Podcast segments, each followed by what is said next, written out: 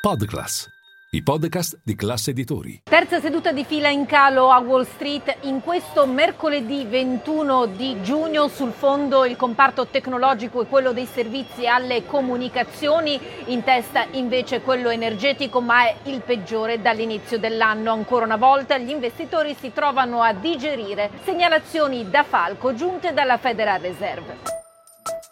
Linea mercati. In anteprima, con la redazione di Class CNBC, le notizie che muovono le borse internazionali.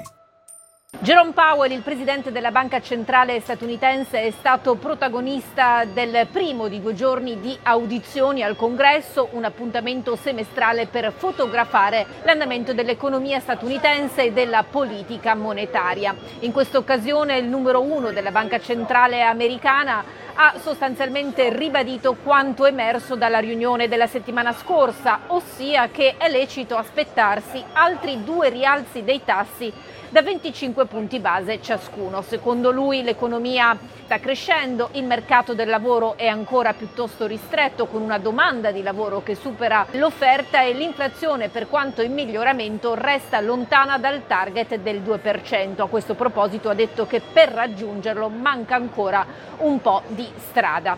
Intanto i repubblicani che lo hanno messo sotto torchio lo hanno fatto parlando di regolamentazione delle banche, chiaramente nei confronti della quale sono contrari.